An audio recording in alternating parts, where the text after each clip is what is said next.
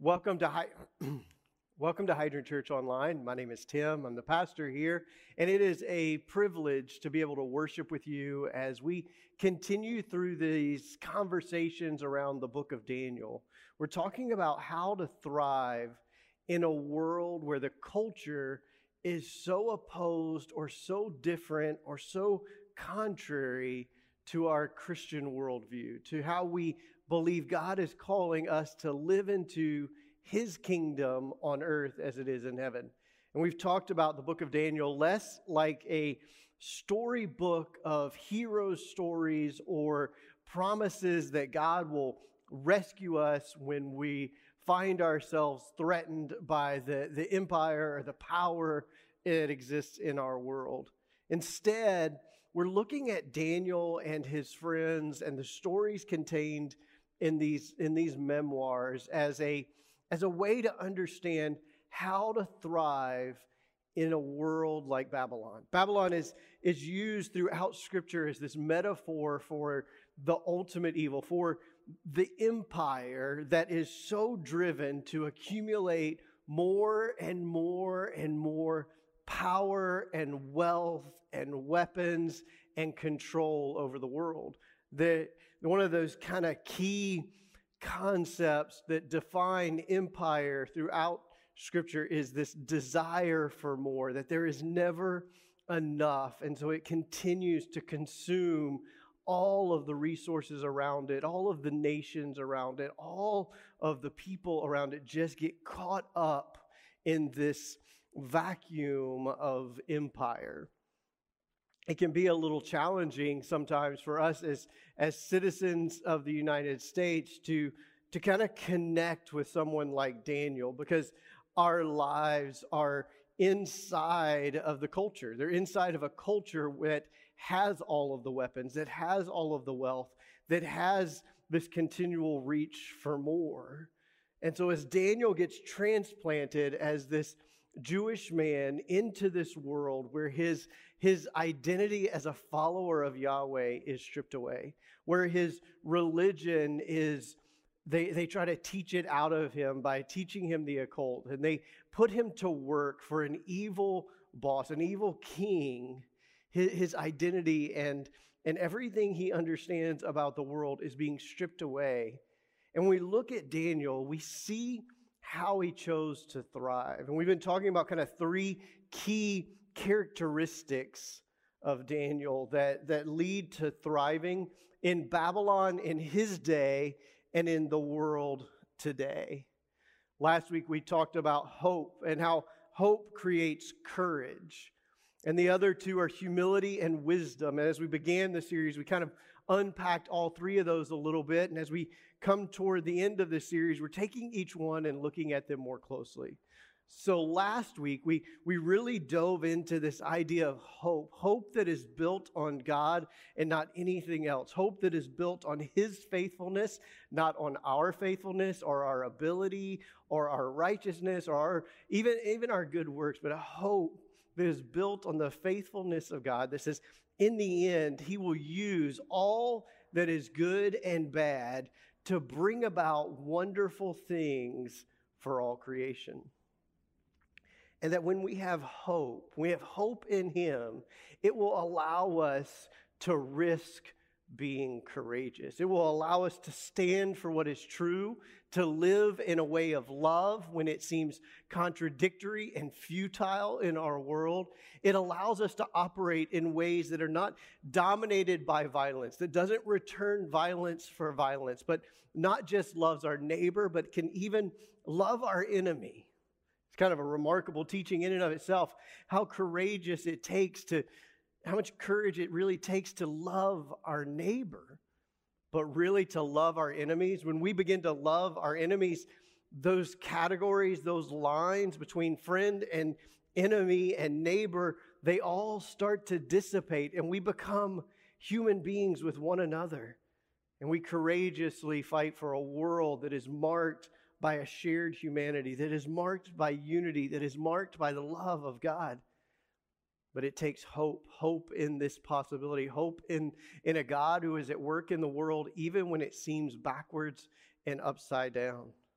But courage, courage without humility will only lead to heartache, your own and others.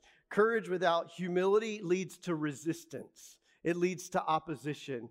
It creates more lines instead of breaking them down, more boundaries instead of breaking them down. And ultimately, courage without humility leads to martyrdom. But, but humility without courage just leads to spinelessness. And I think that I think that a lot of this has to do with our misunderstanding of humility. Rarely in, in a culture today do we look at our children and think, I want to raise really humble children. Or, or do we want to raise up another generation of humble leaders? I mean, it's, it's this ideal out there somewhere that we hope someone is striving for, that, that someone is living in, but, but that really, if we're humble, we kind of think of it as weakness, or we think of it as low self esteem or a lack of ambition, that there's this constant downplaying of our identity. And, and in, a, in a day like today, it just doesn't feel right to to lift up humility as a characteristic that, that is a way to thrive in a culture like ours.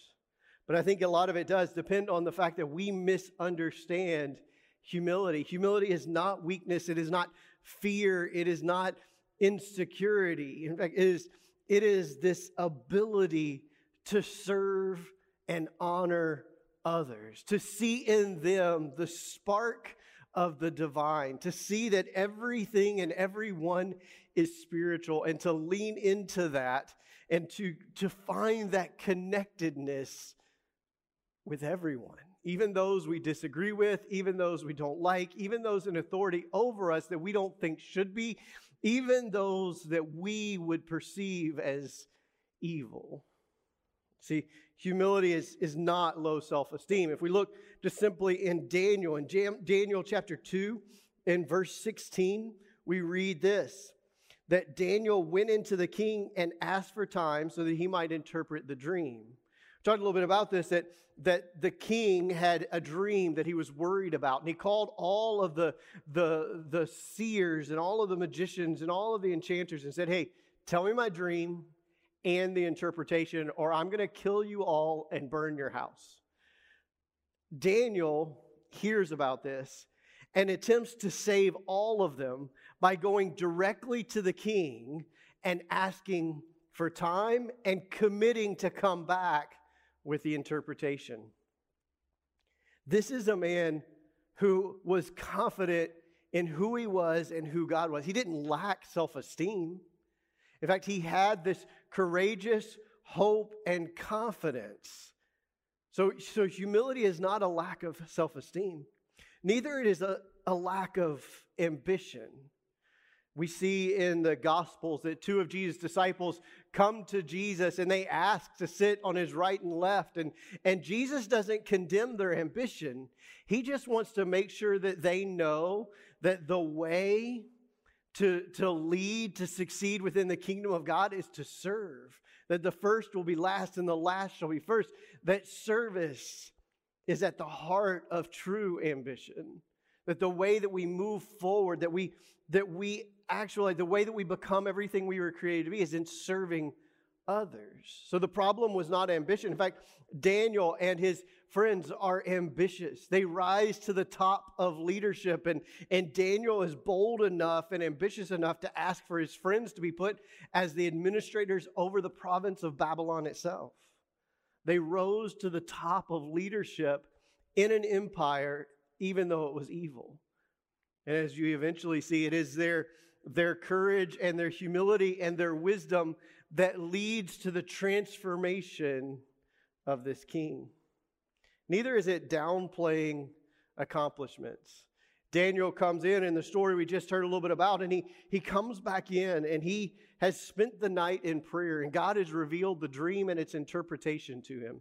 So he goes to King Nebuchadnezzar and he tells him the dream and he tells him the interpretation, and he accepts the reward for what he's done. And he leans in to ask for something for his friends. He's not ashamed of what he's accomplished, he's not trying to hide it. He's not being boastful or proud. He doesn't rub it in everyone else's faces, but he's not afraid to own what he's accomplished, to name it, and to be confident in himself because of those things. Now, we've talked a lot about what it's not, but humility at its heart is serving others.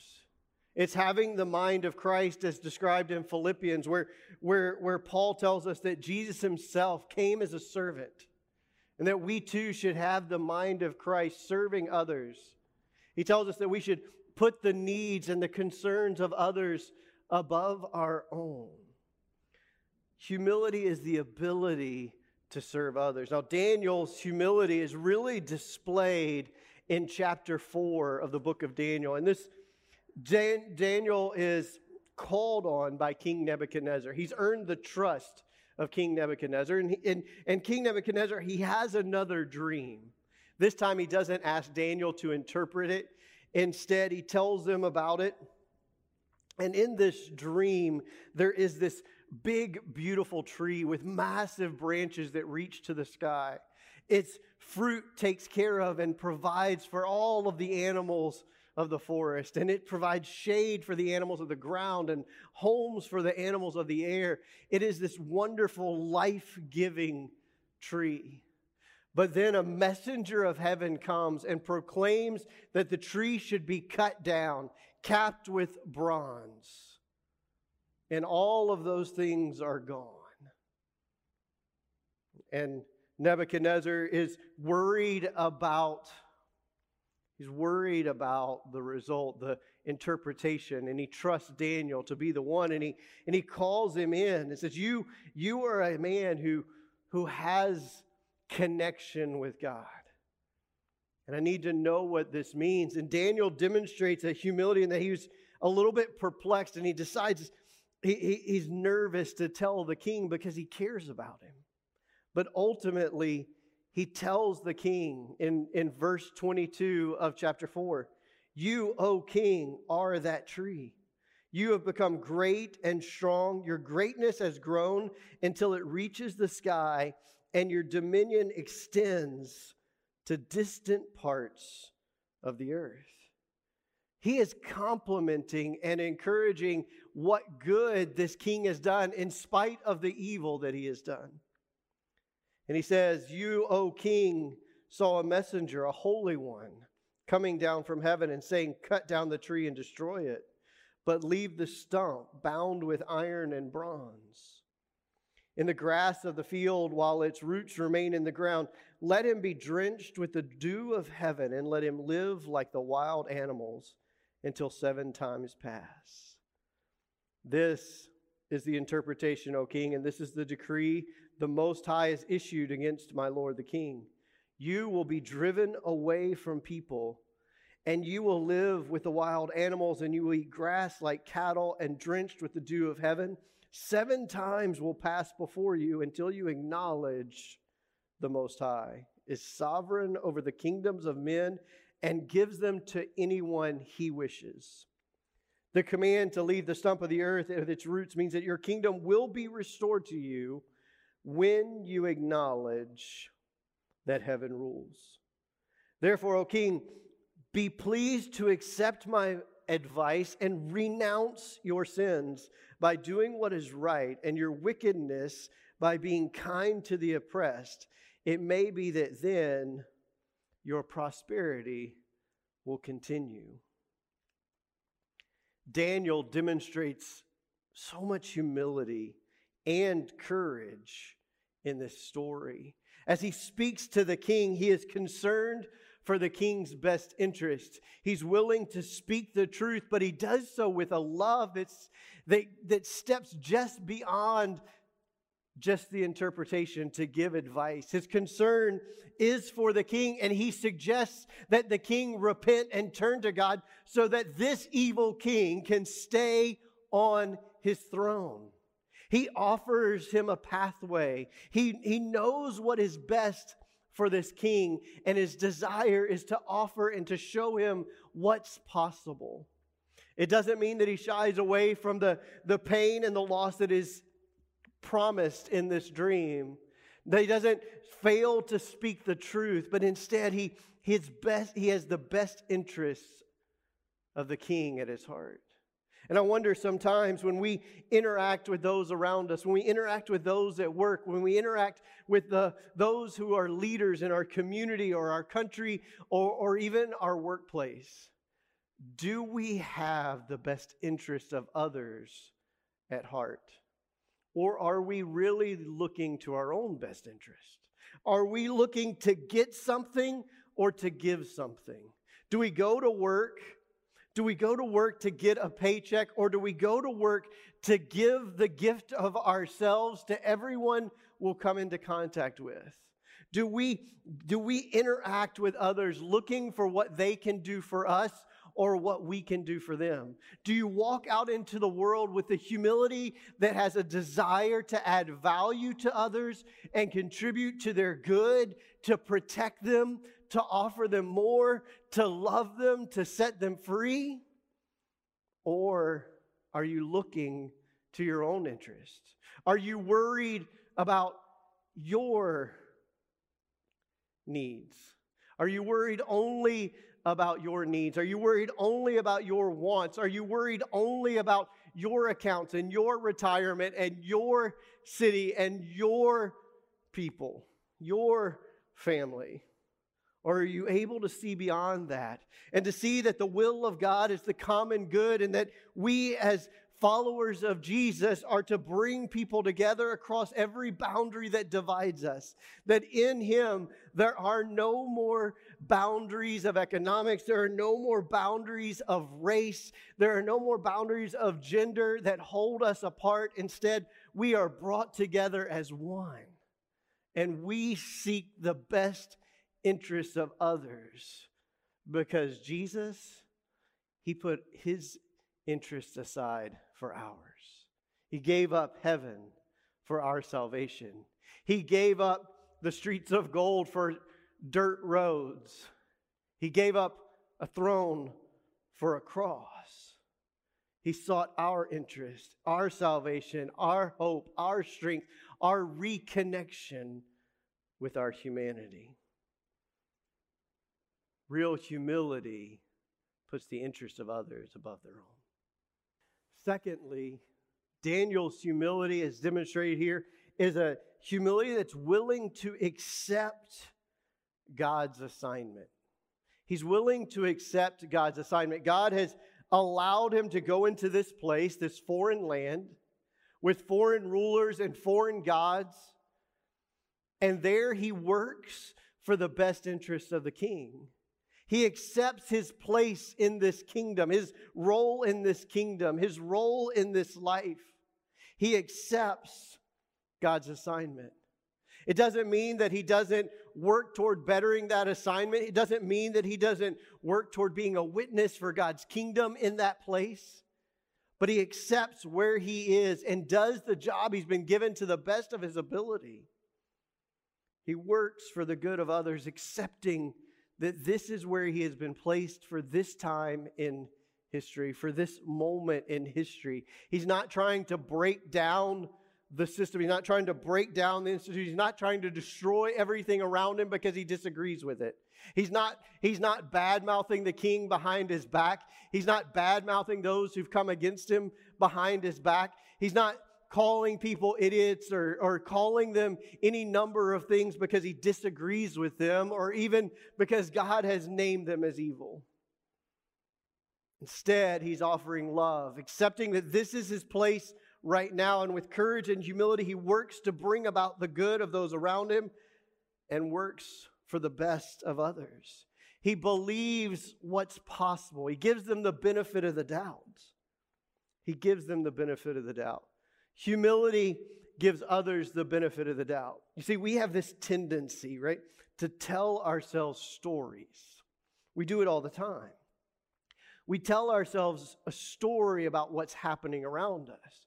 We tell ourselves a story about what our spouse was thinking when we had that argument. We tell ourselves a story about why our kids didn't listen or do what we asked them to do. We tell ourselves a story about the, the little cluster of people laughing off to the corner at work. We tell ourselves a story about what the church must think, or what this person must think, or what that person must think.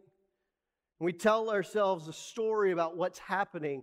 And in that story, we're revealing what's really going on in our heart. So, what stories are you telling yourself? When you start to tell yourself those stories, do you give others the benefit of the doubt? Or do you assume the worst? Humility gives others the benefit of the doubt. Humility offers them grace and hope because it believes the best. Daniel offers hope to the king. This is what the, the, the messenger from heaven has decreed, but there's a way out. There is hope for the king. And he offers and assumes the best. He's assuming that there is a day coming when the king can declare that heaven rules and that God is the one who is deserving of all glory and has placed him in this place of authority. He assumes the best. and in that, he assumes the possibility that he's wrong. It may be subtle and a little bit of a stretch here, but, but think about it. If he has now proclaimed this disastrous outcome for King Nebuchadnezzar, and he says to him, But listen, listen, accept my advice, renounce your sins by doing what is right and your wickedness by being kind to the oppressed. And it may be then your prosperity will continue. He's giving him this, this opportunity that maybe I'm wrong. Maybe if you will do what is right, there'll be a better outcome. Think those who are humble hold on to their beliefs courageously. They hold on to truth courageously, but they always assume the possibility that they might be wrong that they might be missing something, they might not be seeing something. And so they ask questions. They learn and they're open and they give others the benefit of the doubt. This, this is persuasive, persuasive Christianity. A humble, courageous, and as we'll see next week, a wise Christianity. This is how we thrive in Babylon. This is how we thrive in a culture that's gone backwards, in culture that opposes our faith. We become those who are courageous but humble, those who serve everyone around us, those who put the needs of others before on, those who assume the best, those who accept our assignment within this world and give it everything we got, knowing that we work for the Lord. Jeremiah, a contemporary of Daniel, prophet. In Jeremiah chapter 29, and we're really familiar with Jeremiah 29 11. This promise made to Israel. And we often want to claim it as our own, but it's a promise made to Israel. And it says to, he says to them that I, that I know the plans I have for you. Therefore, you're good. Therefore, you're good. But then he goes on to tell them, but listen, you're going to have to wait 70 years for those things to come about. And he tells them through the rest of that chapter that, that I want you to work for the good of the kingdom around you. Work for the good of your neighbors. Work for the good of your community. Work for the good of those around you, even though you don't agree with. Because when the, the power around you prospers, you prosper. When the community around you prospers, you prosper. When our country prospers, you prosper. When, when character and love and truth gain a footing in our community, then we prosper. When hope outweighs fear, when love is greater than fear, when truth speaks louder than any other voice, we prosper. So we step out with courage and with love, with humility. We serve. We serve. This is how we thrive in Babylon. Let's pray. Father, humility is a hard thing. I suppose the moment we think we're humble, we're no longer humble. We need your help. We need your spirit to develop this in us.